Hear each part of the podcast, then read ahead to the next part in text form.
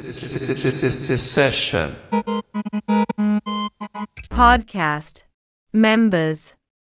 The production of this podcast was made possible by the kind support of the Dorotheum. Wir sind heute in der Sezession mit Florentina Pacosta, mit Jürgen Tabor und ich, Melissa Lombroso. Jürgen Tabor ist Kurator der Sammlung Generali Foundation an dem Museum für moderne Kunst in Salzburg. 2020 hat er eine Ausstellung mit den Werken von Florentina Pacosta und Harun Farocki gemacht, mit dem Schwerpunkt über die Physiognomie der Macht. Ja, danke schön. Ich darf Melissa Lombroso begrüßen, natürlich auch Florentina Pacosta. Melissa Lombroso ist seit 2014 Assistenzkuratorin der Albertina. Zusammen mit, mit Else Lana hat sie 2018 die große Personale von Florentina Pacosta in der Albertina kuratiert. Und sie arbeitet seit 2019 an einem digitalen Gesamtwerkverzeichnis von Florentina Pacosta. Und Melissa Lombroso ist Amerikanerin und lebt seit 20 Jahren in Wien. Und jetzt stellen wir heute die Künstlerin, um die es eigentlich heute geht, Florentina Pacosta vor. 1933 geboren in Wien. 1950er Jahre ist sie auf der Akademie der Bildenden Künste, hat sie studiert unter Josef Dobrowski. Seit den 1950er Jahren malt sie vorerst gegenständlich, ist so eine sozialkritische Realismus, verschiedene Milieustudien, auch im Gasthaus, wo sie nicht unbedingt willkommen fühlt oder am Abend, wo sie nur mit männlicher Begleitung hineinkommt. Ihr Werk spannt dann einen Bogen bis zu den heutigen Zeit. Es gibt einen großen Bruch in ihrer stilistische, nicht einen Bruch, nämlich in, in Stil würde man meinen, einen Bruch zu finden. Florentina Pacosta schüttelt ihren Kopf, weil es tatsächlich nicht stimmt, dass es ein Bruch ist, weil von den inhaltlichen Themen bleibt die Interessen weitgehend gleich. Aber man merkt eine stilistische Änderung. 1988 bis dahin ist das Werk weitgehend gegenständlich, schwarz-weiß. Um 1988 beginnt das Werk relativ rasch nach einer Serie mit dem Namen Warenlandschaften dann abstrakt und sehr, sehr bunt zu werden. Die Themen, wie gesagt, können wir vielleicht im Gespräch dann weiter besprechen. Ja, ich habe das Gefühl, dass es nicht Florentinas künstlerischer Werdegang ganz recht ist. Aber dann reiche ich das Wort an Jürgen Tabor, der zuerst einmal die Fragen stellt über die Sezession, worum wir heute auch hier sind. Also ich denke, wir beginnen einfach sozusagen mit Florentina Pacosas Geschichte im Zusammenhang mit der Sezession. 1971 sind sie Mitglied geworden der Wiener Sezession und 1975, glaube ich, war das, wurden sie zum ersten weiblichen Vorstandsmitglied. Waren das bis 1983 und genau, wenn wir jetzt eben mit der Sezession einsteigen, würden wir gerne wissen, wie war die Situation damals? Wie kam es dazu, dass Sie Mitglied wurden und auch Vorstandsmitglied wurden? War das umstritten? Ist das leicht gegangen? Wie war Ihr Zugang zur Sezession? Also, als ich äh, mein Diplom in der Akademie der Bildenden Künste in Wien erhalten habe, ich habe studiert bei Josef Dobrowski, hat dieser mir gesagt, ich soll mich bewerben um eine Mitgliedschaft in der Sezession oder im Künstlerhaus. Ich habe es getan, aber man hat damals mich abgelehnt und zwar mit der Begründung, dass Frauen in diesen Vereinigungen nicht aufgenommen werden. Es war so, dass im Künstlerhaus es in den Statuten verankert war, dass äh, Frauen nicht angenommen werden dürfen als Mitglied. Und in der Sezession war es nicht so, da war es nicht in den Statuten, ist es nicht gestanden. Aber wenn eine Frau sich beworben hat und Mitglied werden wollte, dann hat man halt immer gesagt, wir haben Aufnahmesperre. Also es war so eine elegante Form, die Frau einfach als Mitglied der Sezession nicht äh, zu gestatten, aber doch den Eindruck erwecken, man sei frauenfreundlich. Du schreibst, Florentina Pacosta, in deinem Buch, was man nicht sagen darf. ein Kapitel über deine Zeit als Mitglied und als Vorstandsmitglied in der Sezession. Heute standen Jürgen Tabor und ich vor diesem großen Metalltor und haben auch an der Glocke geläutet. Und ich kann mir vorstellen, wie das einschüchternd gewirkt hat, weil wir waren ja nicht einmal hier als Künstlerin, angehende Künstlerin. Erzähle mal ein bisschen über diese erste Begegnung mit der Sezession. Naja, ich bin hergegangen mit einer Mappe unter den Arm und habe geläutet. Es war auch an einem Montag und es war in der Sezession kein Betrieb. Und dann geht die Tür auf, die kann man ja nur von innen aufmachen. Und da geht ein Flügel der Tür auf und schiebt mich zur Seite, so dass man mich gar nicht gesehen hat. Und dann kommt raus der Sezessionswart, ich glaube, er hieß Linke, und schreit mich irgendwie an und sagt, was leiten's denn so? Naja, ich bin dann gegangen und habe mich nicht mehr beworben. Es ist dann erst später so gewesen, dass sich ein Mitglied der Sezession, ein männliches Mitglied der Sezession, ein Kollege, für mich eingesetzt hat und dann bin ich eben doch Mitglied geworden. Wer hat sich denn eingesetzt für Sie? Es war der Alfred Hörlitschka und auch der Eisler und der Frohner. Warum glaubst du, haben sie sich für dich eingesetzt? Weil ich habe damals gegenständig gearbeitet und sie gehörten einer Gruppe an, die hat man die Realisten genannt, die auch gegenständig gearbeitet haben. Aber als ich mich dann bemüht habe, zu dieser Gruppe dazugehören, da haben sie mich abgelehnt und abgewiesen. Also das war, der zweite Schritt war nicht möglich. Du bist dann Mitglied gewesen und dann warst du aber nicht nur Mitglied, sondern du hast einmal einen Anruf bekommen mit einem Angebot von der Sezession. Ja, da sind schon dann einige Jahre vergangen und man hat mich gewählt zur, ich äh, war das erste weibliche Mitglied im Vorstand der Wiener Sezession. Und was war deine Tätigkeit? Naja, eigentlich beim Kaffee und Tee austragen, servieren. Aber ich habe mich schon, schon ein bisschen bemüht und ich habe dann auch eine Ausstellung gemacht. Die Ausstellung, ich weiß nicht mehr, wie die Kollegin geheißen hat. Frauen wurden, soweit sie überhaupt Mitglied in der Sezession gewesen sind, die wurden bei allen Ausstellungen oder bei den meisten Ausstellungen übergangen. Und man hat überhaupt nicht gewusst, wie sie arbeiten und ob sie arbeiten. Und da habe ich dann die erste Ausstellung der weiblichen Mitglieder der Wiener Sezession gemacht, kuratiert. Die Ausstellung der Sezessionistinnen 1978, die wurde also von Ihnen äh, organisiert und kuratiert. Die Zusammenstellung haben Sie gemacht äh, ja. und durchgesetzt, dass das gezeigt wird. Genau. Können Sie uns dazu was erzählen? War, war es mit Schwierigkeiten verbunden, die Ausstellung? Naja, vorgeschlagen hat sie der damalige Präsident, das war der Hermann Beinitz. Und ich bin zur Kuratorin gewählt worden vom Vorstand. Es war turbulent. Es äh, waren die Frauen teilweise sehr dagegen. Und ich habe mir müssen manche Exponate in Sammlungen und äh, Museen ausborgen. Mhm. Aber letzten Endes war die Ausstellung ein Erfolg, weil wir haben viel verkauft. Und das hat natürlich nicht gefallen, zum Beispiel den Galerien. Und da hat sich das Ganze gespießt, weil so war es halt.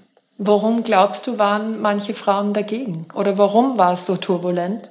Es ging ums Geld. Und diese Session hat, äh, glaube ich, nur 10 Prozent verlangt und wir haben viel verkauft und die Galerien wollten das verhindern. Die wollten die Bilder äh, selber verkaufen. Und äh, die Künstlerinnen, denen war dann natürlich die Galerie wichtiger als die Sezession, obwohl die Frauen vorerst äh, sehr dafür waren, dass man diese Ausstellung macht. Ich habe jetzt ein Foto, es ist ein paar Jahre davor entstanden, aber ein Foto von den Kulturseiten ja. der Arbeiterzeitung ja. 1972. Ja. Da warst du schon im Vorstand oder noch nicht?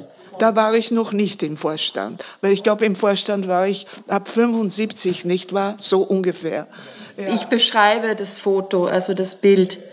Das sind zwölf Männer und Florentina Pacosta. Und die Bildunterschrift lautet Diskussionstheater in der Wiener Sezession. Vorn von links nach rechts Anton Tusch, Walter Navratil, Franz Ringel, Alfred Ridlitschka, Ex-Präsident Georg Eisler und Hans Escher. Wer bestellt für wen einen Kurator? Siehe dazu auch die nebenstehende Glosse Einübung in den Nachruf. Bezeichnend ist, dass du als einzige Frau unter so vielen Männern bist und du wirst nicht einmal namentlich genannt. Ich war halt nicht wichtig für die Herren. Und was hat eine wichtige Künstlerin oder Künstler ausgemacht? Oder warum warst du nicht wichtig? Die Männlichkeit hat die wichtige Künstlerin oder Künstler ausgemacht. Du hattest dann ja eine eigene, sozusagen große Einzelausstellung, eine Personale in der Sezession. Das muss auch Ende der 70er Jahre gewesen sein. Ende, ja. Ja, genau. Und Teil dieser Ausstellung war die Serie der Zeitgenossen, sozusagen diese, diese Porträtserie. Ich schlage hier gerade auch mal die Doppelseite auf. Man sieht acht Porträts von Männern. Wir kommen ein bisschen genauer drauf. Und Teil der Ausstellung war auch diese Arbeit hier. Jetzt schlage ich nochmal eine andere Seite auf, der sogenannte Herrscher. Ja, ja, ja, genau. Ja, ja, ich glaube. Der Herrscher, also ein monumentales Porträt, ein gezeichnetes Porträt eines männlichen Gesichts mit Glatze. Also das Bild ist ungefähr drei mal drei Meter groß, also eine Zeichnung. Ich kenne es ein bisschen genauer, weil ich es auch in der Ausstellung gezeigt habe. Es besteht aus zwei Teilen, aus unglaublich vielen feinen Details, wenn man in der Nähe steht. Das ist so aus einer Kreuzschraffurtechnik konstruiert, kann man fast sagen, und aufgebaut eben ein monumentales Porträt eines männlichen Herrschers, wir haben, als wir darüber gesprochen haben, habe ich immer gesagt, ich bin ein bisschen erstaunt. Äh, es ist eigentlich ein freundlicher Herrscher. Kann man vielleicht noch darauf näher eingehen. Und dann gab es in der Ausstellung diese achtteilige Serie, beziehungsweise eigentlich war sie damals noch siebenteilig. Es kam dann das Porträt von Werner Muhm kam später dazu. Das sind also auch großformatige Porträts von Männern, in der Größe eineinhalb Meter mal ein Meter, also sehr großformatige Zeichnungen, die ebenfalls wieder in dieser ganz feinen, fast technisch anmutenden Kreuzschraffur aufgebaut sind. Monumental, skulptural wirkende Porträts, sehr groß, aufgebla aufgeblasen auf gewisse Art und Weise. Und alle diese Männer, ich nenne mal die Namen, Friedrich Heer ist hier zu sehen, ein Kulturhistoriker, Josef Neubauer, Generaldirektor der Wiener Zentralsparkasse, Peter Gorsen, Kulturwissenschaftler, sehr bekannter, Helmut Silk, der damalige Unterrichtsminister und späterer Bürgermeister der Stadt Wien. Dann haben wir hier, erwähne ich auch noch Alfred Hrdlitschka, eben dieser Bildhauer und Hochschulprofessor, oder auch Walter Koschatzky, der damalige Direktor der Albertina. Und alle haben einen ganz ähnlichen Gesichtsausdruck, eine ganz ähnliche Physiognomie, in denen sich was Spezifisches kristallisiert, nämlich diese Macht, die die Männer inne hatten. Und jetzt meine, nach dieser längeren Beschreibung ist jetzt meine Frage, also du hast also diese Zeichnungen, diese Arbeiten damals extra für diese Ausstellung auch konzipiert und gemacht, um zu konfrontieren. Ist, ist das so? Ich habe halt gewisse Erfahrungen gemacht mit den männlichen Herrschern der bildenden Kunst. Und es ist mir aufgefallen, dass äh, der Gesichtsausdruck und die Mimik äh, dieser Leute, dieser Männer, eine ähnliche war oder fast die gleiche. Und das habe ich versucht in dieser Serie festzuhalten. Diese, diese Egalität der Macht, mit der ich äh, zu kämpfen hatte. Nicht nur ich, sondern alle Frauen, die bildende Kunst gemacht haben. Das heißt, dein Blick hat sich eigentlich in dieser Arbeit weniger auf dich selber oder deine, wie soll ich sagen, also die Herrschaftsverhältnisse, die du hier ansprichst und kritisierst oder auch vorführst, setzt da weniger beim Blick auf dich selber an, sozusagen, sondern dein Blick richtet sich auf das Gegenüber, auf dieses mächtige Gegenüber, mit dem du konfrontiert warst. Ja, das haben wir ja auch die Frauen, die damals äh, die Avantgarde, die sich hauptsächlich mit sich selbst und mit ihrem eigenen Körper beschäftigt haben, vorgeworfen. Und man hat es nicht verstanden, warum ich mich nicht für Frauen, sondern für das männliche Gesicht interessiert habe. Und so hat es sehr lang gedauert, bis, bis das überhaupt richtig ausgestellt wurde und richtig gesehen wurde. Man, man hat geglaubt, das sei eine Huldigung der Männlichkeit, aber das ist nicht so, wenn man diese Bilder zusammensieht. Das heißt, als Serie, alle acht, ja, dann sieht man, dass diese Ähnlichkeit, dass äh, diese Art, äh, ich würde sagen, wie Soldaten und äh, ja, mehr kann ich dazu nicht sagen. Nein, aber ich finde das besonders bezeichnend und bemerkenswert auch für dein Werk. Während feministische Kunst dieser Zeit, also sogenannte feministische Kunst der 60er, 70er Jahren, genau wie Jürgen Tabor oder auch du erzählt hast, sich mit der Rolle der Frau in der Gesellschaft beschäftigt haben, hast du den Blick auf den Mann schon sehr früh, hast du dich mit Körpersprache und Mimik auseinandergesetzt. Es gibt eine sehr, ein sehr früher weiblicher Akt 1961, die eine Frau zeigt, Eitempera. Sie sitzt breitbeinig mit ihren Armen ganz verschränkt über die Brust in einer Haltung, die man nicht typischerweise als weiblich verstehen würde. Also das war schon ein, etwas, was dich länger beschäftigt, dieser Körperausdruck der Macht.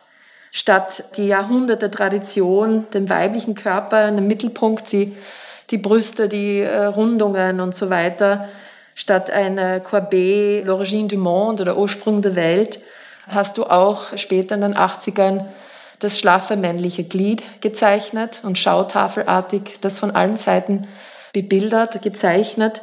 Es gibt natürlich mittlerweile auch in der Wissenschaft eine Entwicklung, wo man verstanden hat, dass wenn man wissen will, warum Frauen so benachteiligt sind oder wie können wir jemals Gleichstellung anstreben, dass man eigentlich auch auf die Dekonstruktion der Männlichkeit auch hinschauen wollen oder müssen. Und das hast du bereits mit deiner Kunst gemacht, also Jahrzehnten vorher. Und wahrscheinlich wurdest du deshalb auch so missverstanden. Ich finde und ich fand auch, dass ja, der, der, der Mann ist halt auch interessant und das, der männliche Körper ist genauso interessant wie der weibliche.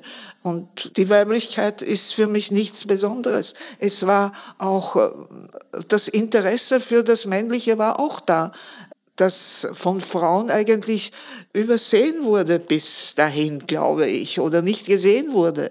Ja. Du hast Ende der 60er auch mit einer Reihe von Bilder ähm, narrativer Art, wo du die Geschlechterbeziehungen thematisierst und teilweise die Rollen auch umkehrst das Rotkäppchen, das einfache Mädchen, die das Opfer zum Opfer fällt, wird in deiner Zeichnung mit einem Dolch bewappnet. Du zeigst auch Themen von Gewalt in der Ehe. Ja, ich muss sagen, also ich kann meine eigenen Bilder schwer beschreiben. Deswegen habe ich sie gezeichnet und gemalt, weil ich sie nicht so gut beschreiben kann. Ich kann es verbal nicht so ausdrücken, sonst hätte ich mehr geschrieben. So sind sie eben, nicht? Ich habe mich beschäftigt dann auch mit dem Thema Krieg, mit dem Thema Krieg in der Ehe und ja, mit dem Thema Krieg habe ich mich beschäftigt, weil das äh, der Krieg, ich bin 1933 geboren, meine Kindheit habe ich im Zweiten Weltkrieg erlebt. Ich habe alle Bombenangriffe auf Wien erlebt. Ich habe Wien als äh, Frontgebiet erlebt. Und ich äh, denke halt, es sind alle immer gegen den Krieg, alle sind gegen den Krieg, Waffen nieder gegen den Krieg, aber alle wollen siegen. Ja, mehr kann ich dazu auch nicht sagen. Vielleicht noch, dass wir im 21. Jahrhundert leben und äh, Naja, ich habe Bilder gesehen im Fernsehen, die Erde von einem Space Shuttle aus oder vom All aus. Die Erde ist so eine kleine Kugel. Naja, und wir sind jetzt so weit, da kann jemand kommen, das sprengt man und dann fliegt das alles in der Luft herum und dann werden wir uns anhalten irgendwo am Kamin, nicht? Und herumfliegen in der Stratosphäre oder wo, ich weiß nicht. Aber auf alle Fälle, der Krieg war schon ein Thema. Und der Krieg ist männlich. Das männliche Kind wird von klein auf beschenkt mit Kriegsspielzeug, mit Waffenspielzeug. Und dann kommt der Mann zum Militär. Was lernt er dort? Er lernt andere Menschen umbringen. Also das sind Themen, die mich beschäftigen. Ich frage mich, warum? Es ist ja die Welt so klein, so klein. Das ist tatsächlich ein Thema, also das ist da, wo ich meinen Fehler ausbessern muss wegen einem Bruch, weil das ist tatsächlich ein Thema, Krieg, Soldaten, Gasmasken, die heimkehrende Söhne, die du in narrative Zeichnungen in den Spät-60ern gezeichnet hast. Ja, aber dieser Krieg ist schon, äh, dieses Militär ist schon beim Kind und beim Mann wird es gepflegt, es ist schon in seiner Kleidung, in der, die Kleidung schon allein ist eine Uniform. Und auch das Leben, das Leben ist schon eigentlich so bestimmt und organisiert, auf Kriege ausgerichtet, finde ich. Und dieses Thema. Ja, das war mein Thema, aber davon, ich bin davon überzeugt, dass es nicht immer Kriege gegeben hat. Ich bin überzeugt, und da bin ich nicht allein, dass eine Frage des Mesolithikums und des äh, Neolithikums ist. Also das geht weit zurück, das geht 30.000 Jahre zurück, aber was sind schon 30.000 Jahre? in der Existenz, das Weltall, das, wir begreifen es ja gar nicht. Aber um zurückzukommen, vorher im Paläolithikum, solange der Mensch nicht ansässig war, hat es keine Kriege gegeben. Bitte warum? Man hat natürlich auch nichts besessen, kein Land und nichts. Ja, vielleicht war das das Paradies, ich weiß es nicht. Wir haben uns äh, in der Vorbereitung für die Ausstellung 2020 sehr viel über dieses Thema unterhalten, auch über, den, über das Thema Krieg und wie Männer durch die Erziehung auch geprägt werden. Obwohl es jetzt nicht so ist, denke ich, dass die Männer in Österreich unbedingt zum Krieg äh, erzogen werden. Dieses Thema ist vielleicht die Frage der Beschäftigung mit Aggression, mit Gewalt, mit Dominanz, mit Herrschaft, mit Solidarität natürlich, Zusammengehörigkeit unter Männern, Mannschaftswesen, Mannschaftssport. Also es sind einige Elemente, die es natürlich gibt, bis hin zum Spielen mit, mit dem Revolver, mit dem Klischee, die Cowboy und Indianer und so weiter. Also es sind viele Elemente, die sozusagen indirekt was mit, mit, mit dieser Frage von Krieg zu tun haben. Nicht unbedingt ganz direkt, aber indirekt sind. Und das sind viele Dinge, die, denke ich, nicht so bewusst sind. Was ich ganz spannend finde, ist, dass es in deinem Werk gibt es den Blick einer Künstlerin, eben einer Frau auf den Mann oder auf die Männer, auf einen ganz bestimmten Aspekt von Männlichkeit natürlich nämlich auf diesen Aspekt, der sehr viel mit, mit Macht, mit Herrschaft, letztlich in, entfernt dann auch mit Krieg zu tun hat. Das finde ich einfach persönlich ganz, ganz spannend. Das ist, ist eine Art, was, was für eine Art von Feminismus ist dieser Blick quasi? Das ist eben, ich richte jetzt mal die Frage an meine Kollegin Melissa Lombroso. Du, du hast gesagt, eben, es geht um eine Dekonstruktion von Männlichkeit zum Beispiel auch. Das finde ich wirklich spannend eigentlich. Das sollte man letztlich auch genauer betrachten, der, der Wert dieser Perspektive im Werk von Florentina Pacosta. Und da, du hast lang gegenständlich gemalt, auch zu diesen Themen, die Gesichtsausdrücke, die Unterdrückung von freier Meinungsäußerung in Radierungen zum Beispiel, wo der Mund zugebunden ist oder wo man vor einem Gitter, vor einem Zaun steht. Aber dann um 1988 beginnt dein Werk Gegenständlichkeit zu verlassen Du beginnst mit Farbe zu malen, aber die Themen sind noch immer dieselben. Es kommt zu einer gewissen Wende, wenn ich das so sagen darf, oder einer eine Veränderung. Eine Veränderung. Es gibt ja diesen Begriff, äh, Peter Gorsen hat, äh, das Werk, hat so von einem Erstwerk, von einem Zweitwerk gesprochen. Jetzt kann man darüber diskutieren, nachher, wo die Unterschiede oder die, die Verbindungslinien sind. Das Erstwerk ist dieses sozialkritische, realistische, sehr politisch geprägte Werk von Zeichnungen und äh, verschiedensten druckgrafischen Techniken, also sozialkritischer, gegenständlicher Realismus. Und das Zweitwerk, auf den ersten Blick wirkt das anders, ist eben diese geometrisch abstrakte Malerei. Ich wollte nur drum was anfügen, weil wenn man jetzt, das verbindet sich vielleicht sogar mit dieser politischen Frage des Kriegs zum Beispiel, weil der Ausgangspunkt des Sprungs vom Erstwerk zum Zweitwerk war ja 1988, 89 diese politische Wende, also der Zusammenbruch des Ostblocks, also die Auflösung sozusagen dieser Ost-West-Blockbildung. Also ist eigentlich, wenn ich jetzt mal eine Frage formulieren darf, also wie kam es aus deiner Sicht zu dieser, also wenn nicht zu einem Bruch, dann zu einem, zu, äh, zu dieser Veränderung sozusagen? Entwicklung. Zu dieser Entwicklung? Du hast einmal gesagt, Farben fressen jeden Inhalt. Sie machen Bilder schön. Du hast deshalb sehr lang auf Farbe verzichtet. Nicht nur, aber auch. Auch. Ja. Und dann jetzt mit den trikoloren Bildern, die abstrakt geometrische Bildern, wo eine Farbe im Hintergrund und dann ganz ein Blau zum Beispiel und der Raum wird durchkreuzt durch verschiedene Balken, die in alle Himmelsrichtungen scheinen oder durchqueren im Rot zum Beispiel und Orange. Da sprichst du dann von dem Gift der Farbe. Es war so, dass eigentlich wollte ich von Anfang an abstrakt werden. Aber ich habe gedacht, wenn ich abstrakt werden will, brauche ich ein gutes, realistisches Fundament. Und so habe ich auch sehr realistisch begonnen und es hat viele Jahre gedauert. Ich habe immer weggelassen und bin immer spröder und äh, ich würde sagen, also aggressiver geworden. Aber trotzdem habe ich noch, und das war schon dann so 1988, das Gefühl gehabt, dass meine vorwiegend Zeichnungen nicht äh, das ausdrücken, was ich sagen wollte, dass sie der Zeit, dieser Brutalität der Zeit nicht entsprechen. Dass die, die Tatsache der Atombombe, der Existenz, dass wir uns selbst vernichten können, alle, und vielleicht herumfliegen dann irgendwo äh, im All, ja, tot oder als irgendein Körper.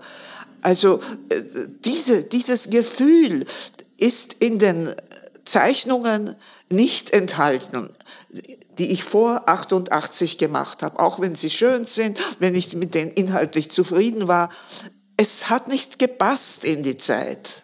Und äh, das war eigentlich die treibende Kraft, um auf die, naja, wenn man will, Gegenständigkeit zu äh, verzichten.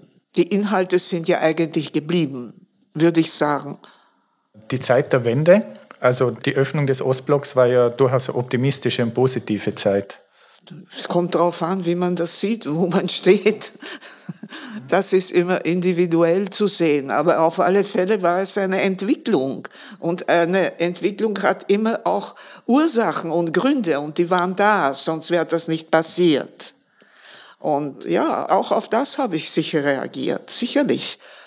Aber ich meine, so ganz allgemein, das Leben ist, wenn man Bilder anschaut aus dem Rokoko oder später oder selbst den Realismus, selbst ein Daumier oder ein äh, Jericho oder ein Delacroix oder ich weiß nicht, auch selbst der Dix oder die deutschen Expressionisten, plötzlich habe ich das Gefühl gehabt, sie sind wohl inhaltlich sehr aggressiv, aber harmlos. Und äh, so geht's nicht für mich weiter. Und was man sonst dazu sagt, ist mir egal. Denn äh, für mich ist die Kunst, die Malerei, ist äh, die Bilder, meine Bilder sind für mich, ich würde sagen, wenn ich übertreibe, würde ich sagen, es sind Waffen. Und diese Waffen bilden Grenzen, in denen ich mich geborgen und sicher fühle. Das ist auch der Grund, warum ich zeichne und male. Du hast eben in Gmünd eine Ausstellung gehabt, wo du dann auch gesagt hast, du möchtest, dass deine Gemälde wie eine Bombe in eine Kathedrale hineingestellt werden, dass sie diese Wirkung haben und Naja, du schmunzelst. Ja, ich weiß es nicht mehr so genau, wie das mit der Kathedrale war, aber, aber dass es Waffen sein sollen, dass Bilder Waffen sein sollen, ist ja ganz schön. Ich finde, das ist gut so. Allerdings, wenn dann ein Kunsthistoriker oder ein Kritiker geschrieben hat, dass meine Bilder wie knallende Ohrfeigen wirken, na ja, ich habe nichts dagegen, aber ich weiß nicht, wer sich eine knallende Ohrfeige kauft.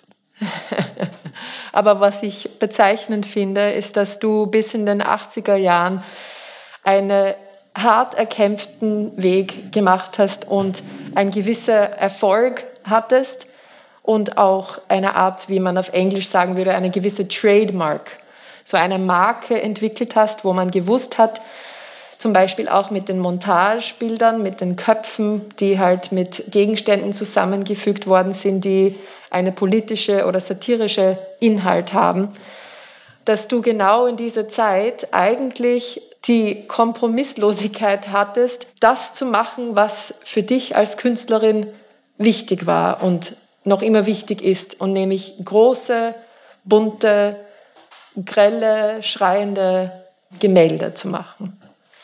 Das stimmt. Schwieriger Schritt, sicherlich. Ja, alle Schritte waren schwierig in der Kunst. Ein mutiger Schritt auf jeden Fall. Kann sein. Ich, ich, ich, ich bin da sehr egoistisch eigentlich, wenn ich so über mich selbst nachdenke. Ich, ich, ich mache das alles ich, für mich. Für, wie ich gesagt habe, ich fühle mich dann geborgen innerhalb der Grenzen, die meine Bilder bilden. Und wie sie, wie sie ankommen, das ist eine andere Sache. Mit dem habe ich mich nicht so sehr beschäftigt, eigentlich überhaupt nicht. Aber du erzählst schon gerne über zum Beispiel eine Geschichte in, in der Ausstellung in Salzburg, die von Herrn Tabor kuratiert wurde. Ja, welche Geschichte mit dem knienden Mann? Ja. Ja, das hat mich sehr berührt. Das hat mich sehr berührt, ja das war, es du war musst ja, auch nicht unbedingt diese Geschichte erzählen, aber ich weiß, dass es dir doch durchaus wichtig ist, wenn du siehst, dass deine Kunst ein Individuum berührt. Naja, selbstverständlich. Selbstverständlich sind das Gespräche zwischen Menschen, die sich, also nonverbale Gespräche sind das zwischen Menschen, Bilder, glaube ich. Willst du die Geschichte erzählen? Naja, ich weiß nicht, ob ich das so gut zusammenbringe. Es war eine vom, vom Herrn Dr. Tabor eine mutige Sache, dass er diese äh, Zeichnungen ausgestellt hat. Und es ging da um eine Entbindung. Und eine Frau, die eben halt ein Kind zur Welt bringt. Und das Kind ist mit dem Kopf schon draußen, aber sonst nicht. Und da kam ein Mann hinein in den Raum und ging zu dem Bild, kniete sich nieder und blieb in dieser Haltung, ich glaube, mindestens eine Viertelstunde kniend im Raum. Warum eigentlich? Und warum ein Mann? Warum hat das nicht eine Frau getan? Und warum gibt es nicht genug dieser Zeichnungen? Warum ist das Thema der Geburt den Feministinnen so fremd oder warum berücksichtigen sie es nicht so sehr? Ich kenne nur die Frida Kahlo, die ein derartiges Bild gemalt hat und, und dann eine askekische Göttin gibt es.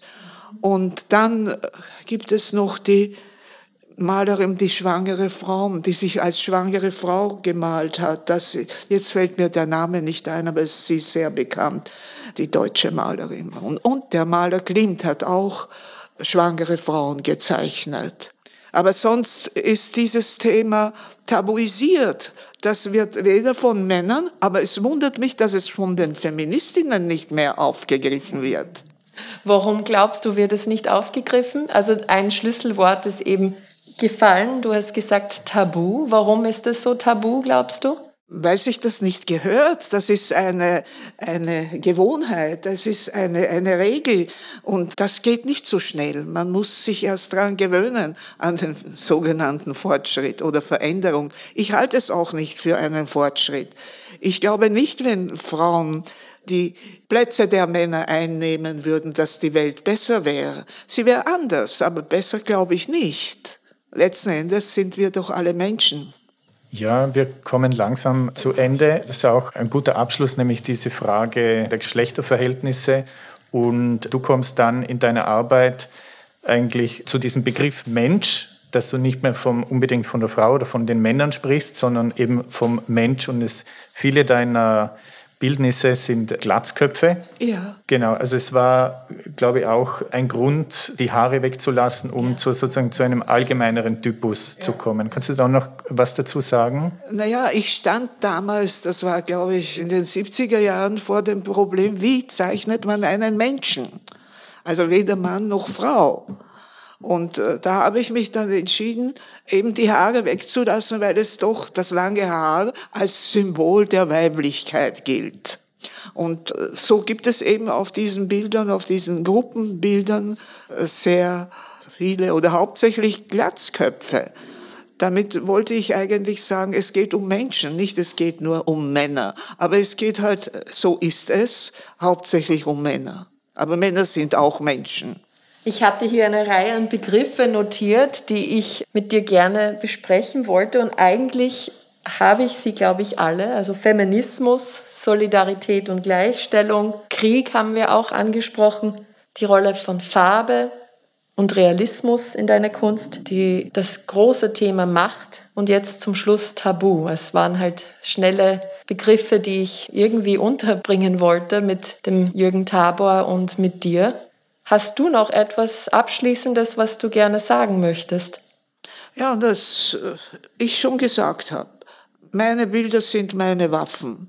Und das ist ja nichts Schlechtes. Bilder als Waffen würde ich gelten lassen. Sie sind besser als Kanonen und sie sind besser als Gewehre und äh, so weiter. Andere Waffen. Und als Atomwaffen vor allem. Florentina Pacosta ist nicht nur bildende Künstlerin, es gibt eine Reihe von Büchern mit ihren Texten, Kurzprosa, Tagebuchaufzeichnungen, Aphorismen, Kurzgeschichten. Florentina Pacoste wird lesen Heiraten Sie aus dem Buch Vorsicht Mensch.